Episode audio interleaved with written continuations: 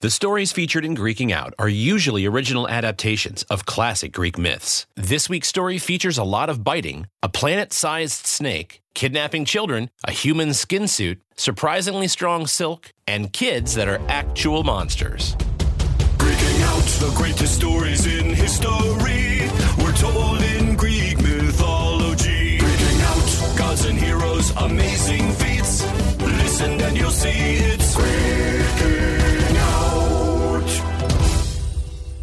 Welcome back to Greeking Out, and the end is nigh. Nigh is a word from Old English that means near or close in both a physical or figurative sense.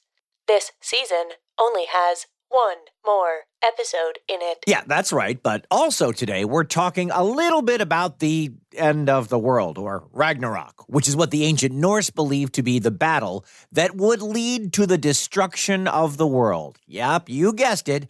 We're traveling north again today to talk more about Norse mythology.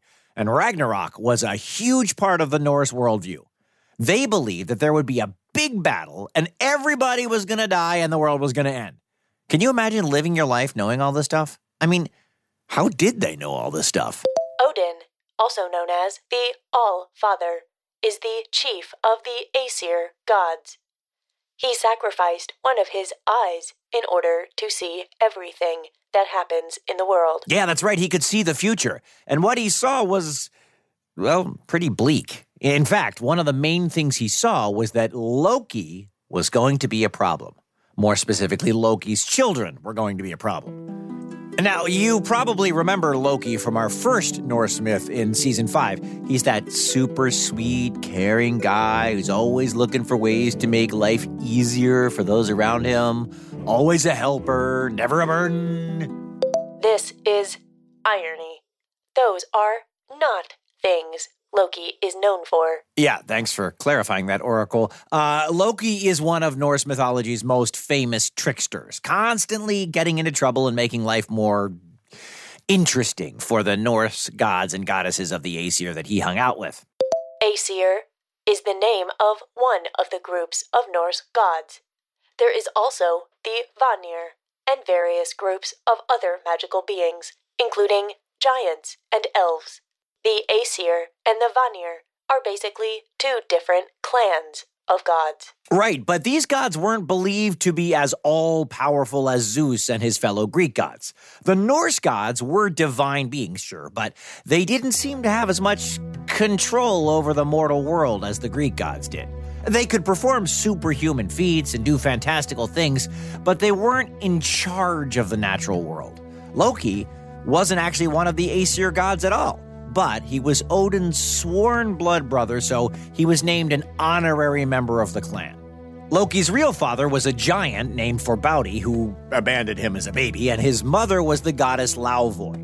Now, several gods took giantesses as wives, and their offspring did just fine, but it was taboo for a goddess to take a giant as a husband, so Loki was born with a giant strike against him. See what I did there? Is something that is not allowed in certain cultures. There are very few things that are taboo in all cultures. Taboos can be anything from cannibalism to asking how old someone is. Because of Odin's loyalty, the Norse gods and goddesses sort of had to put up with Loki. Think of Loki like an annoying little sibling that was always tagging along, and you, or the other Norse gods, didn't necessarily want to spend time with him, but your parents, or Odin, made you. You get it. Now, the last time we hung out with Loki, he was offering up the goddess Iduna to a trickster giant before being punished for his actions by the other gods and the giantess Skadi. Tricking people and then getting in trouble for said tricks is something that definitely ran in Loki's family. Which brings us to our story today the tale of Loki's truly terrible children. Now, Loki had many offspring with different partners, but three of his children in particular were especially awful the wolf Fenrir, the serpent Jormungand, and the goddess of death Hel, or Hela. The best child, of course, was the serpent Jormungand. Okay, the Oracle is on Team Snake. Big surprise. well, Fenrir, Jormungand, and Hel all shared the same mother, the frost giantess Angerboda. By the way, fun fact Angerboda's name means she who brings grief, so doesn't sound like she was exactly the life of the party. But anyway, at first the children lived with Angerboda in Jotunheim, but everyone in Asgard knew they were destined to cause cosmic misery eventually because of the prophecy of Ragnarok. And, you know, because they were Loki's kids, obviously. In Norse mythology, giants lived in Jotunheim, and the Aesir lived in Asgard. They were separated by a river called Ifing.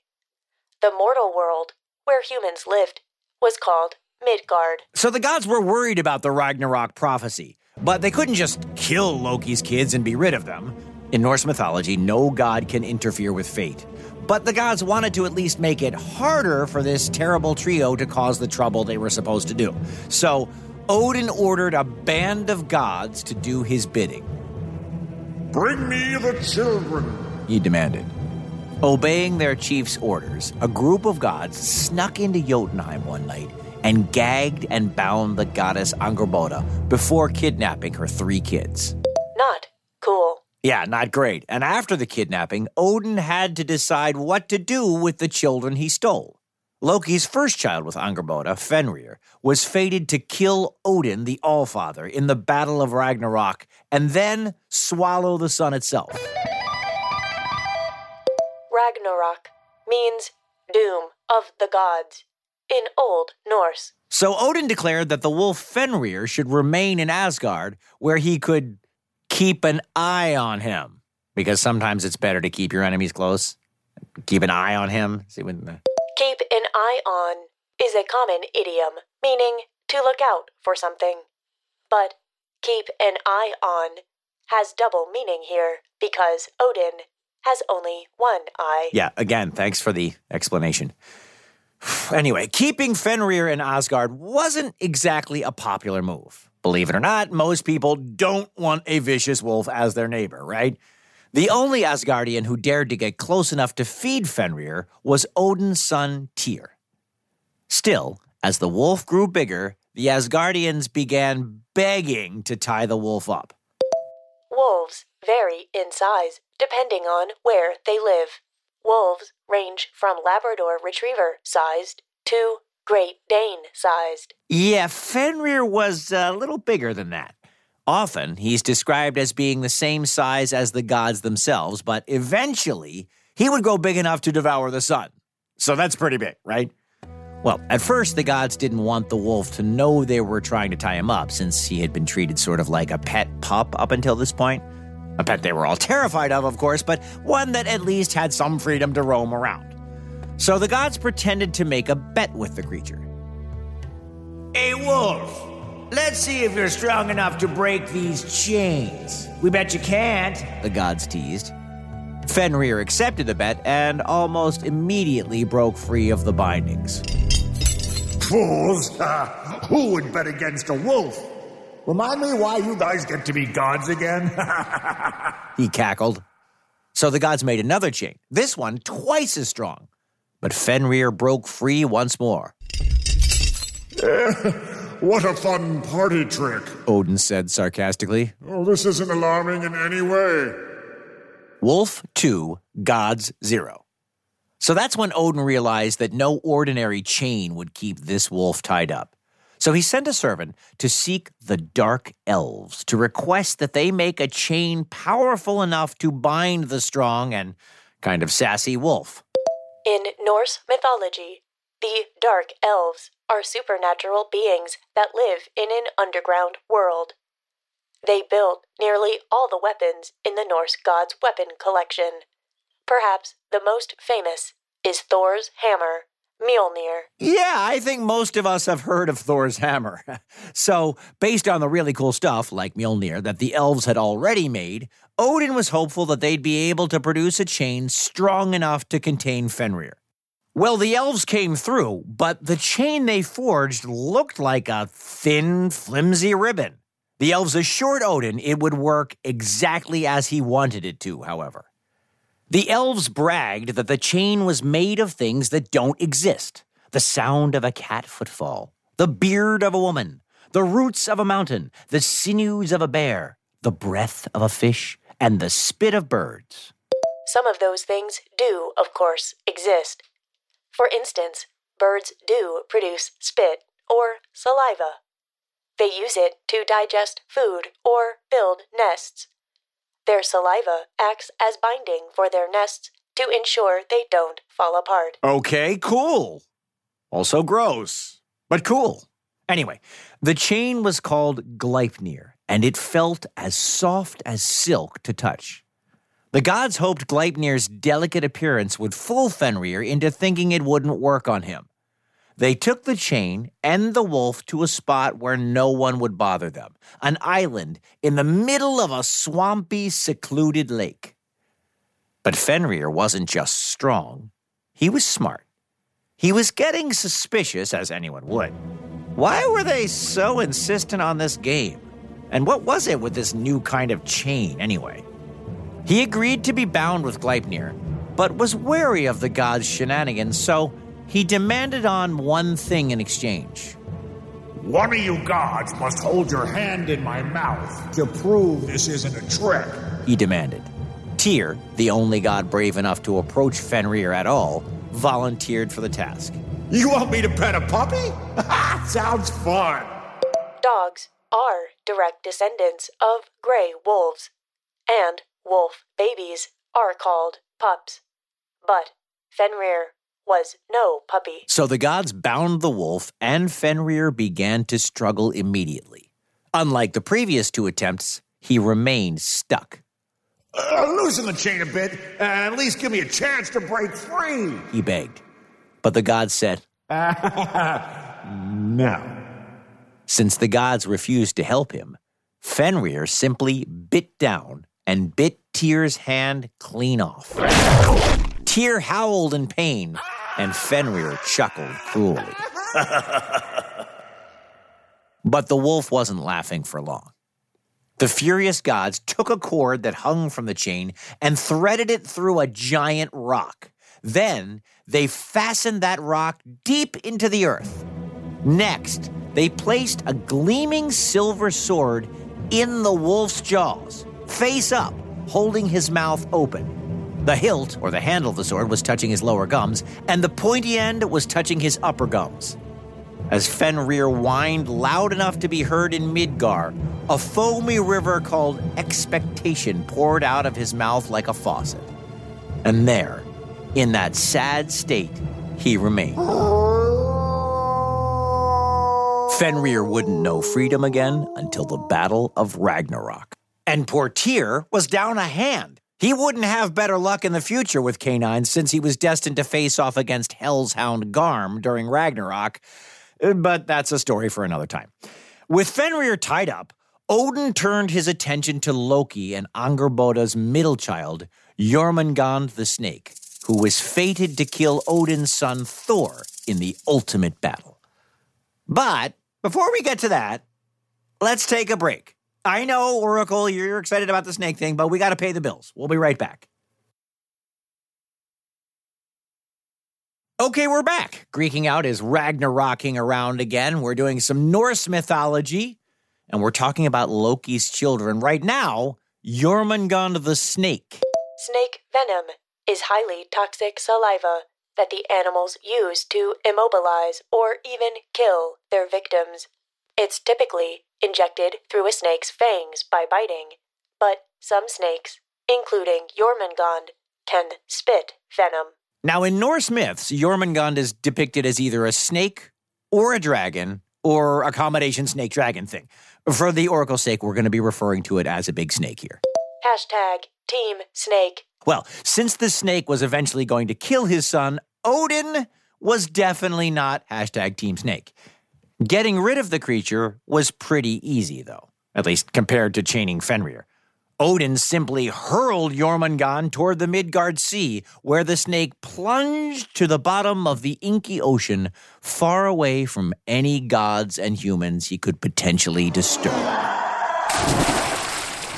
After Odin's impressive throw, everyone was scared to fish too close to the edge of the sea. Jormungand might snatch them. Everyone except Thor, that is. Now, you'd think he'd want to stay away from a giant snake prophesied to kill him, but that is not Thor's style. One day, Thor convinced the giant Hymir to take him on his huge fishing boat out to sea.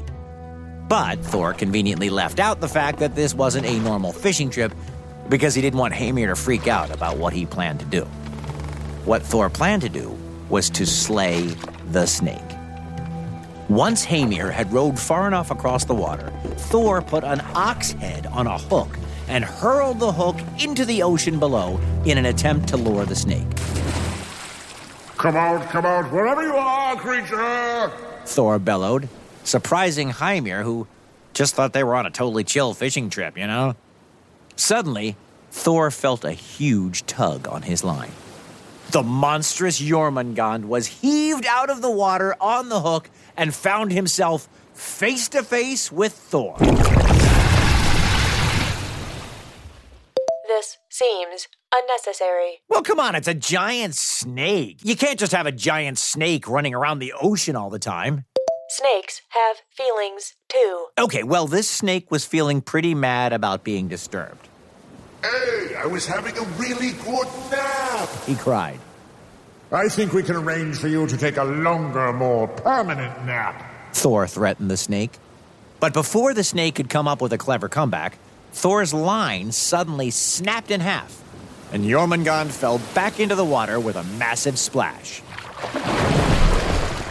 A terrified Hymir, upon getting his first look at the horrifying snake, had cut the line. Thor raged for a little while, but there was nothing he could do. Yeah, what are you doing? He was right there. I had him right there. The snake had sunk back into the ocean's depths and wasn't likely to fall for the hook trick again. So the god left Jormungand alone, for a while at least. But here's the thing the snake began growing bigger and bigger deep below the surface until he eventually grew so big and long that his body circled all of Midgard. He was so long, his own tail reached his jaws. He could, and did on occasion, bite his own tail in frustration. A planet sized snake? That's the dream. Yeah, that might be your dream, Oracle, but I think that's just you.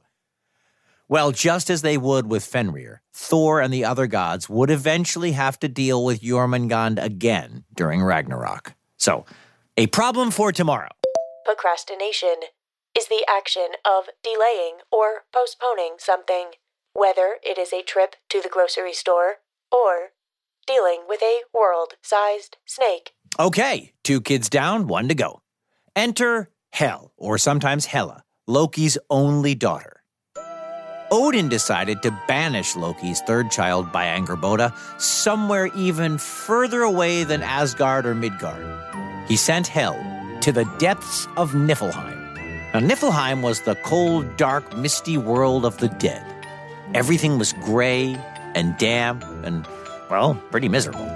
In Norse mythology, Niflheim was said to be the last of the nine worlds, a place where evil men ended up after they died.